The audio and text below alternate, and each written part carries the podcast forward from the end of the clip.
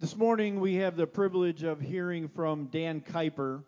Dan's been with us before, and uh, he's going to bring the word this morning. So, Dan, let's give him a warm welcome. Right,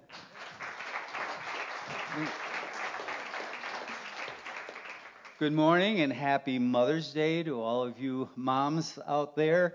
Uh, you know, it dawned on me on the way here, none of us would be here without you. Think about that. Uh, I, I once heard the story of a husband who got up early with the three little kids to make his wife a special Mother's Day breakfast. And they presented her with breakfast in bed. I mean, what a way to start the day, huh? And then the husband said, You know, honey, since it's Mother's Day, don't you worry about cleaning up the kitchen and doing all the dishes. That can wait till tomorrow. you know, we husbands are just thoughtful like that sometimes. Uh, I actually found myself thinking a lot about my mom as I was putting this message together. Now, I happen to be the youngest child in my family, and as a result, I was unfairly criticized by my siblings for most of my life, who accused me of being a mama's boy. They called me spoiled. My brother actually tried to get me written out of the will because he said, You got everything when you were at home. Uh, any other babies of the family out there? Oh, God love you. You know, you know what I'm talking about. Uh, I finally just had to tell my siblings the truth. Uh, Mom and Dad kept having kids, so they found the one they liked. this is so not my issue. Um, now, I loved my mom, but she sure drove me crazy sometimes.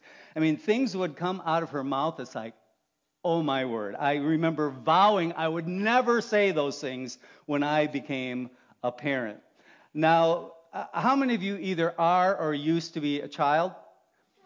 Okay, so you understand what I'm talking about because these things are fairly universal. I think these sayings are written in a parent handbook somewhere. Phrases like this Stop crying, or I'll give you something to cry about. This one I heard a lot. Do you think money grows on trees? And how about look at me when I'm talking to you? And ironically, that was often followed by don't look at me like that. Uh, sometimes, sometimes I'd leave the lights on after I left the room and I'd hear, Do you think we own the electric company? Or, or heaven forbid you walk out the back door and leave it open. My mom used to say, Shut the door. Were you born in a barn? And, and I remember her asking me that once, and, and being a bit of a smart aleck child, I pointed out that Jesus was born in a barn.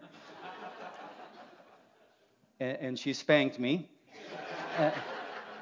and my mom was one of those syllable spankers, you know. I told you not to talk back to me, young man. And then she'd always end with, Did you hear me? Like I'm going to say, No. Could you repeat that again? I didn't. I didn't quite pick up on that. Maybe you were spanking me too hard. Um, how about this? Don't get smart with me. I heard that a time or two. I'm only going to say this once. And how many of us actually heard that thousands of times? And then there's that age old phrase that parents use whenever they can't come up with a good reason for you to do what they told you to do. Because I said so, that's why. Well, this morning I have a confession to make. All those things I swore I would never say when I was a parent, I've used them all. Every single one. It's like I'd open my mouth and my mother would come out. Uh, but that is because whether good or bad, we learn things from our parents.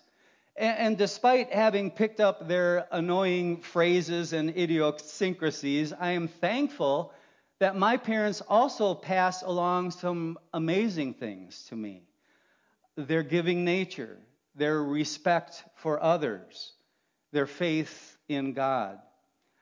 My parents also gave me a, a love of gardening. My dad was always growing vegetables. Mom always had her flower gardens. And I got my love of gardening from them. Our backyard is actually my Garden of Eden. I think we got a picture of it here. That's that I raise hostas. I've got like 300 different kinds of, of hostas. And I can thank my parents that I was blessed with a green thumb. And I learned something from them about gardening when I was just a kid. And that is, I can prepare the soil, I can put the plant in the ground, I can fertilize it, mulch it, prune it, water it, but I cannot make it grow. Try as I might, I cannot make a plant grow strong and produce abundant flowers or fruit. Only God can do that. But what I can do is create an environment where growth can take place. And friends, the same is true of our spiritual life. Try as we might, we cannot make ourselves grow, just like we can't force ourselves to be taller by doing stretching exercises or trying really hard.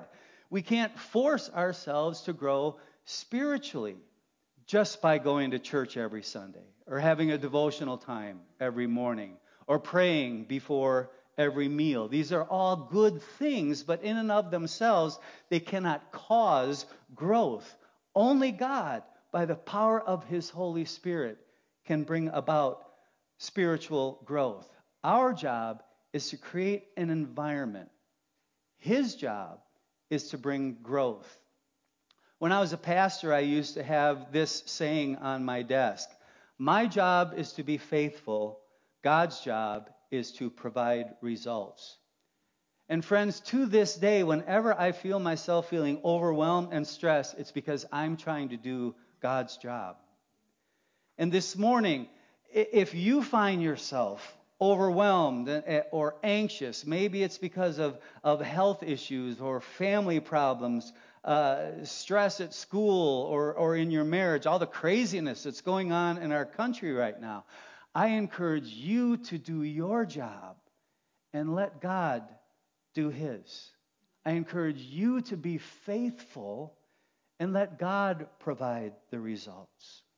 Well, our text this morning is found in the book of Colossians, chapter 2. Powerful words from the Apostle Paul, not just meant for the Colossian church years ago, but for Hope Community Church in Lowell, Indiana today. Words that remind us that if we are to grow in our spiritual lives, we must do our job. We must be faithful. Colossians 2, starting with verse 1. I want you to know how much I am struggling for you and for those at Laodicea and for all who have not met me personally. My purpose is that they may be encouraged in heart and united in love, so that they may have the full riches of complete understanding, in order that they may know the mystery of God, namely Christ, in whom are hidden all the treasures of wisdom and knowledge. I tell you this so that no one may deceive you by fine sounding arguments. For though I am absent from you in the body, I am present with you in spirit, and delight to see how orderly you are, and how firm your faith in Christ is.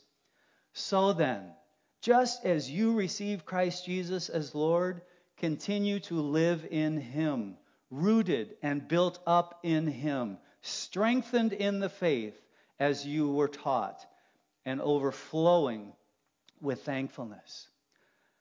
Paul reminds that Colossian church, as he reminds this one today, to do our job, to be faithful as we live day to day.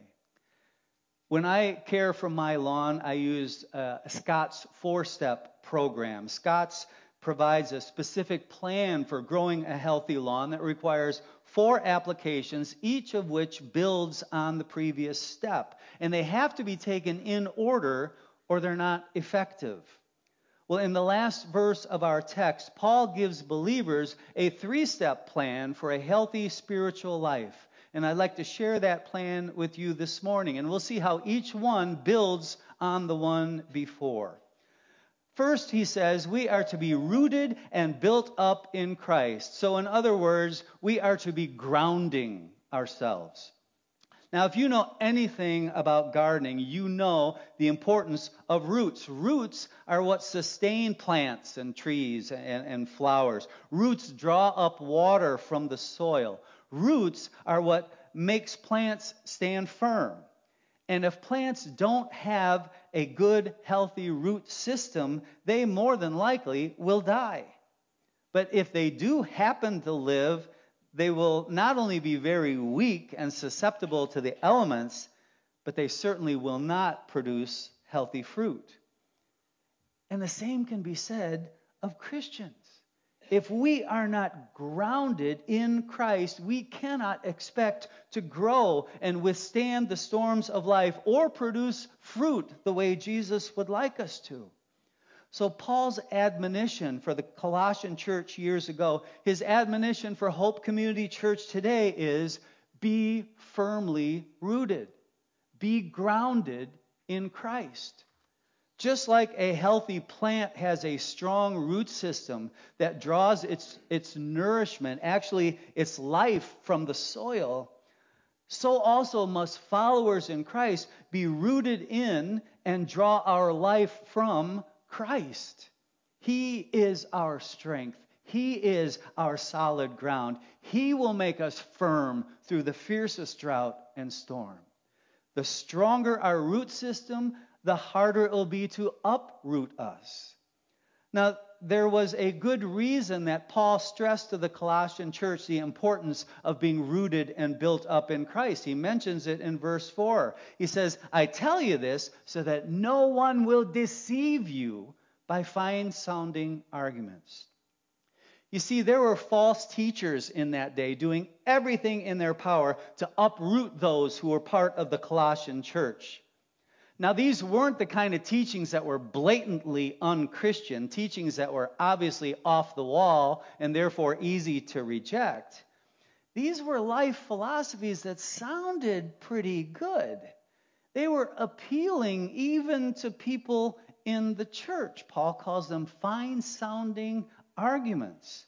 And that's what made them so deceptive. They sounded fine. And friends, we need to remember that same enemy that prompted the people uh, to entice the Colossian church with all those false teachings is still at it today. He is the master of deception, and he will do everything he possibly can to take you and me out of relationship with Christ. So he tries to deceive us with false messages, fine sounding messages. Messages like, come on, who doesn't cheat on their taxes? Everyone has sex before marriage. One more drink won't kill you. If there's mutual consent, it can't be wrong. If no one finds out, no one gets hurt. It's your body. You have a right to do with it what you choose. Fine sounding arguments of our day that we are being bombarded with. And make no mistake about it, these aren't just coming from mainstream media, social media, and Hollywood. They are coming from the devil himself. And that is why it is just as important for Hope Community Church in Lowell as it was for that Colossian church to hear the voice of God saying, Don't be deceived by those lies. You must have strong roots that are grounded not in public opinion, but in Jesus Christ. This morning, I'd like to offer two ways that we can stay grounded, and the first is through God's Word. You know, for us to blossom as believers, we must have roots that dig down deep into the richness of God's Word. Let's dig into Psalm 1, for example. God says this Blessed are those who do not walk in step with the wicked, or stand in the way that sinners take, or sit in the company of mockers, but who delight in the law of the Lord and meditate on his law day and night. Get this. They are like a tree planted by streams of water, which yields its fruit in season and whose leaf does not wither. Whatever they do prospers. Friends, we cannot expect to prosper if we're not growing, and we cannot possibly grow if we are not rooted in the Word of the living God. It's when we meditate on His Word day and night that we draw strength and nourishment from Christ. We must know His Word, be familiar with His promises to us, understand His desires for us. We must see His commands not as being restrictive like the world sees them, but as being protective, given in love, meant to guard us from being hurt by the evil influences of our day. We must be grounded in Christ through his life giving word. It is on Christ the solid rock that we stand. All other ground is sinking sand. We've got to be grounded in God's Word. I remember when I was a little kid in Sunday school, and again at Highland Christian School, memorizing Bible verses. And it wasn't just to put a star on a chart. I'll tell you, those words that I memorized as a five year old, six year old, still come back when I need them the most. They nourish my soul. I have hidden God's Word deep in my heart. We are nourished by the Word of God. We're also grounded in our Christian life through God's church, and I trust that is why you're here this morning. But you know something? We churchgoers are a minority in today's world. You know, many people simply weren't raised in the church. Some don't attend a church because they're skeptical of Christianity, and I understand that. And sadly, many people have stopped going to church because they've been hurt by the church. And, and, I do a lot of men's retreats, and we get men from all different walks of life. And I, I, whenever I hear someone say, "Well, you know, you don't have to go to church to be a Christian," I'll say, "That's right." And you don't have to live with your wife to be married either. But there's a lot of benefits to that, aren't there? The truth is, we were created to be in relationship. We were never meant to go it alone in our Christian walk. So there are mandates given to the church by God in His Word. They're often referred to as the one another's. Don't stop meeting with one another, the Bible says. Love one another, be devoted to one another, live in harmony with one another, forgive one another, bear one another's burdens, be kind to one another. So, why are we a part of God's church? Because God said so. That's why. It's crucial for us if we are going to grow in our faith that we are rooted in His Word and in the church. On the west coast of the United States is found the tallest living tree species on the planet. Coastal redwoods have been known to grow taller than 300 feet in height and up to 20 feet in diameter. Some actually have roadways built through the trunk that a bus can drive through. But what's most amazing about coastal redwoods is how long they live. There are redwoods on the west coast that have been dated over 2,000 years old. So let's put that in perspective. When Jesus was in diapers, these trees were little saplings on the west coast. And what makes that so incredible is that these trees have survived hundreds, sometimes thousands of years, uh, uh, uh dealing with drought and forest fires and the fiercest of storms. 300 foot tall, some of them, even though their roots only grow 10 to 15 feet into the ground. How does that work? You would think the slightest breeze would blow them over. So, how is it that these giant redwoods can stay standing when their roots are so shallow? It's because their roots grow out, sometimes up to 100 feet, and they connect with the roots of all the trees around them. Those trees are holding hands with each other underground. You will never see a California redwood growing by itself. It will never survive. So God created this intricate root system to help those trees to stand. And my friends, He's done the same thing for you and me. Because this is the church. This is what the church is meant to be, where we help each other to stand, where we get strength from each other. Our first step toward living a Christian life is to be rooted and built up in Christ. And then once we are grounded, we move into the next phase of Christian living, and that is the growing phase. See, once we are rooted and built up in Him, Paul says, we are strengthened in the faith as we were taught. In other words, once our roots have grown down, we begin the process of growing up. And that, my friends, is a continual process. In verse 10 of Colossians 1, Paul speaks of growing in the knowledge of God. You see, if we are grounded in Christ, we will continue to grow in knowledge and understanding and wisdom. So, are you growing? You know, in my ministry, I've encountered a number of believers who have said things like, Yeah, my faith is kind of stagnant. I'm, I'm in a bit of a holding pattern with God right now. I, I just, I had to hit the pause button for a while. And here's the truth about that there is no such thing as a stagnant Christian. Either we are growing or we are dying. There is no such thing as being in neutral in our Christian journey. Either we are moving closer to Christ or we are moving farther away from Him. So let me ask you again are you growing? If we want to live with a vibrant faith, if we truly want to bear the fruit of Christ in our lives, we must continually be growing. You know, if a flower in my garden is not producing blooms, I know something is not right because it's not doing what it's been created to do. You know, remember I said earlier, God's job is to, to bring growth. Our job is to create an environment for growth to take place. So I can't make that flower grow, but I can create a different environment for it. Maybe that plant just needs to be moved to a different location. Maybe it just needs more water. Maybe it needs a little fertilizer.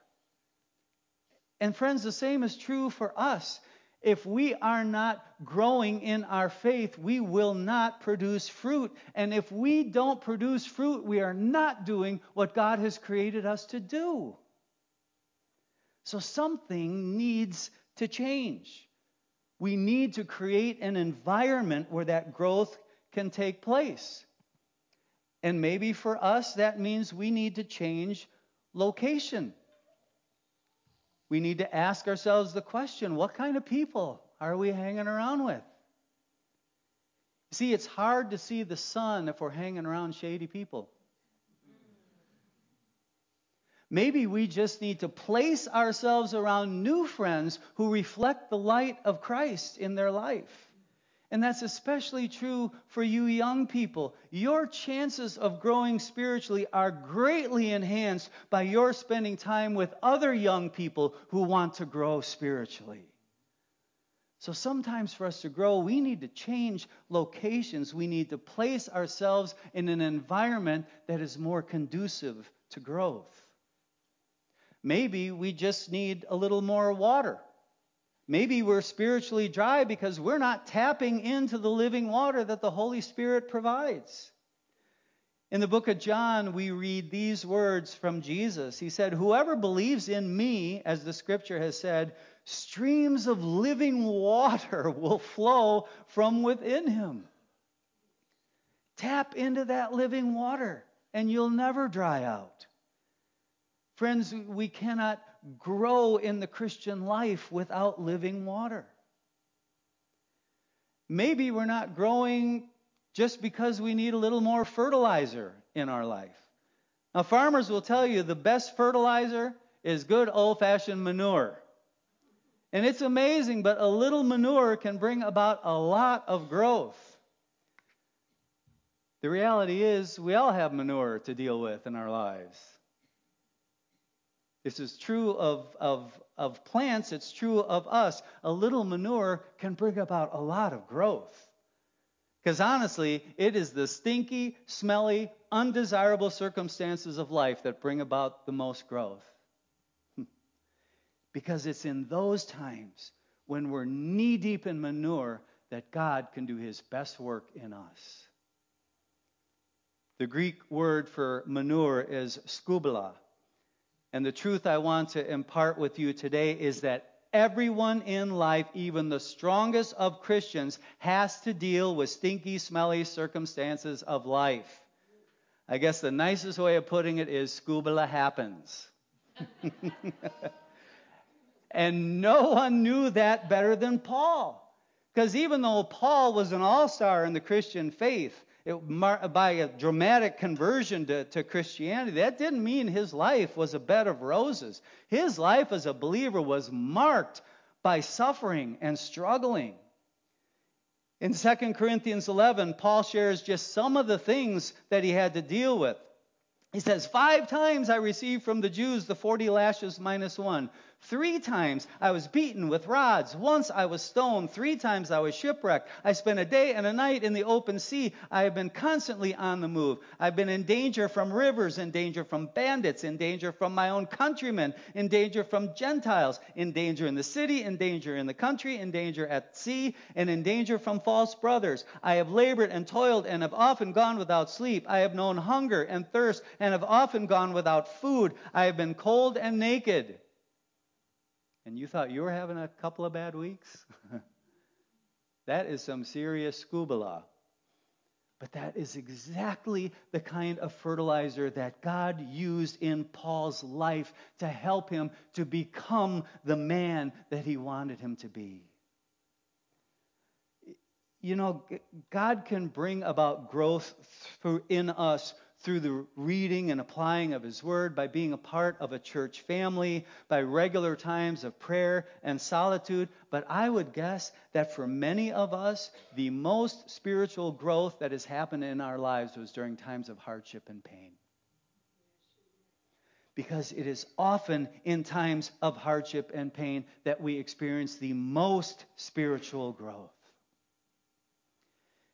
And friends, that was definitely true of me. If you've ever heard me speak, you know that when I was a child, I lived with an alcoholic father.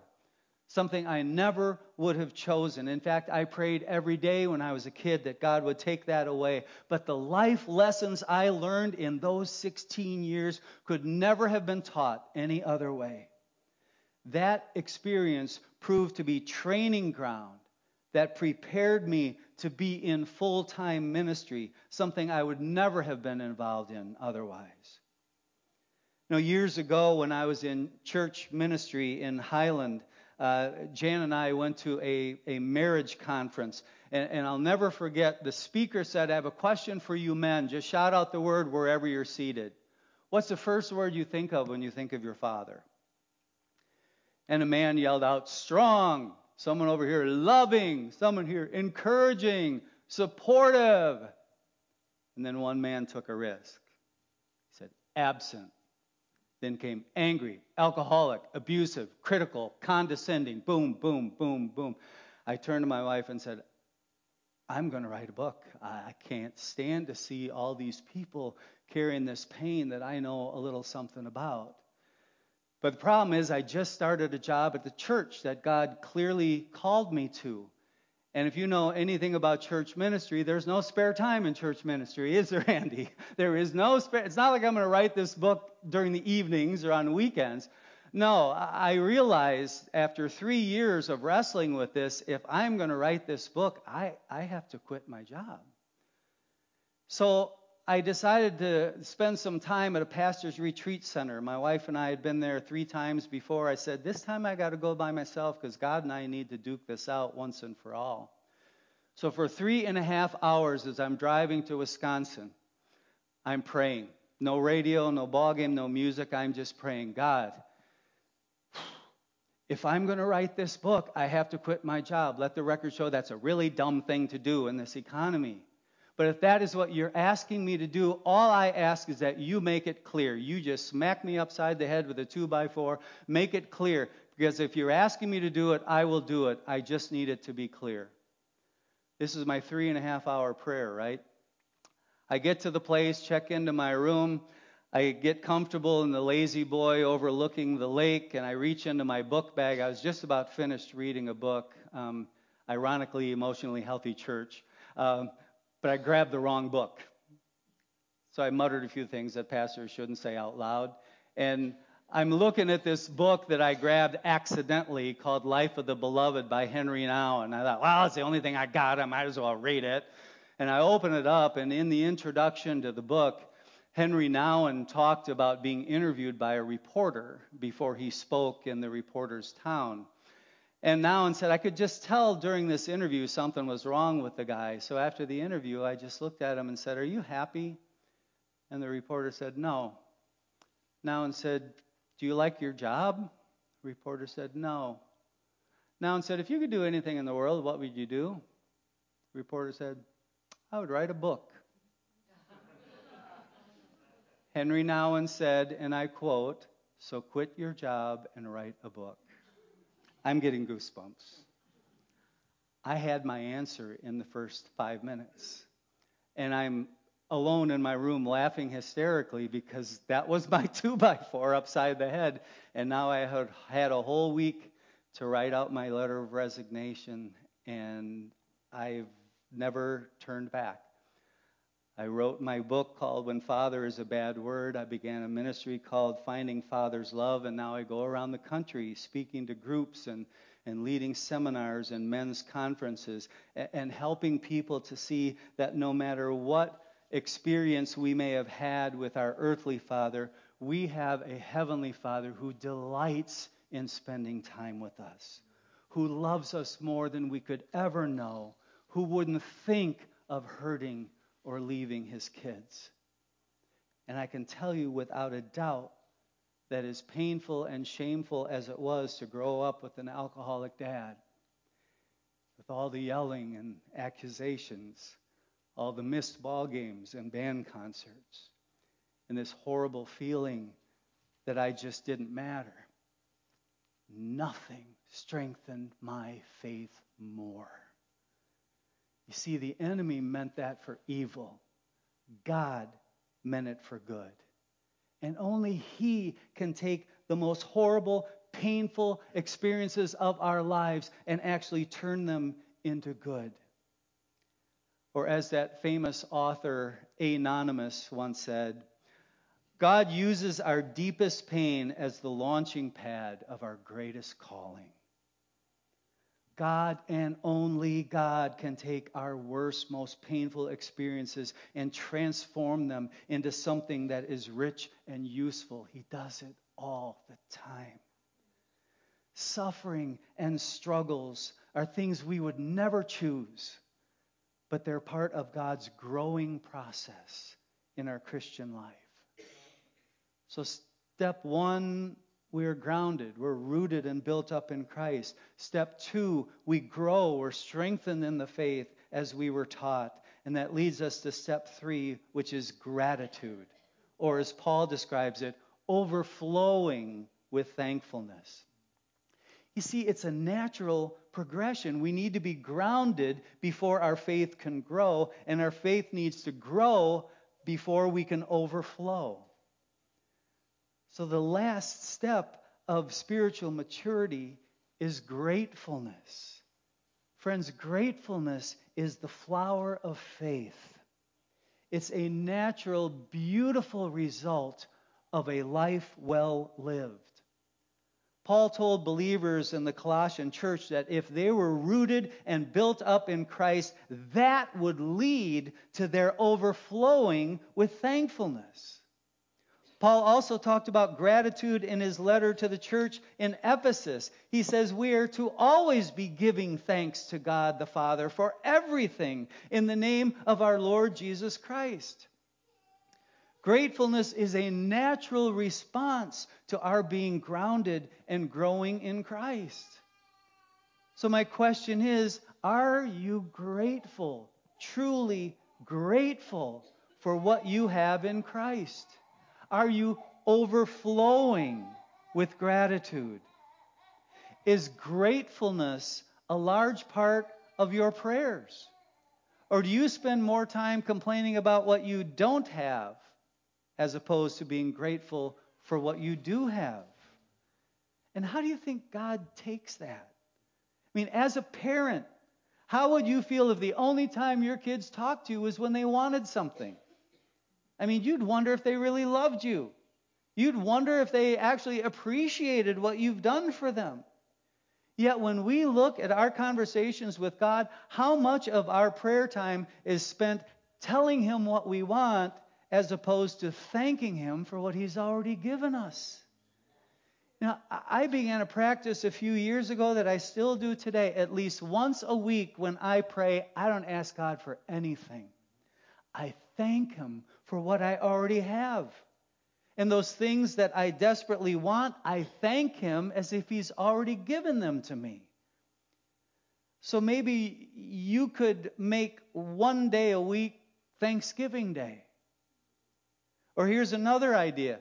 Uh, as you go to bed at night, instead of gearing up for all the things that you have to do the next day or thinking about all the things that happened that day, try counting blessings instead of sheep. Try just giving a review of your day and all the things you have to be thankful for. And I guarantee you, even though you may have had a lot of bad things happen that day, if you look hard enough, you will find things that you can be thankful for. See, adopting an attitude of gratitude will bring your Christian faith into a whole different stratosphere. Only God can bring about spiritual growth in us. But what you and I can do is create an environment for spiritual growth to take place.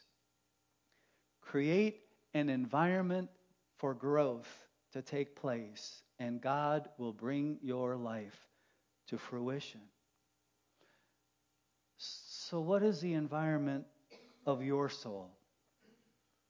How is your root system? Are you sufficiently grounded? Do you have God's word firmly implanted in your heart so you can withstand the schemes of man? Are you holding hands with fellow believers under the surface, helping each other to weather the storms of life? Are you growing? And remember, if you're not growing, you're dying. Are you getting enough light from the Sun of Righteousness? Are you hanging with people who are preventing your growth or actually helping you to grow? Are you drawing regularly from the streams of living water? And what about gratitude? Are you always giving thanks to God the Father for everything, as Paul said? Friends, if we are grounded, we will grow. And when we grow, we can't help but be grateful. And when we are grateful, we will do what God created us to do. We will blossom and bring glory to our Creator, who deserves all the praise and honor and glory. Let's pray together. Father God, we are so grateful that you have called us to be your children. We pray that you will help us in our journey, help us to grow so that we may produce fruit, that our lives might reflect the beauty of the life of our Jesus. And it's in his name that we pray. Amen.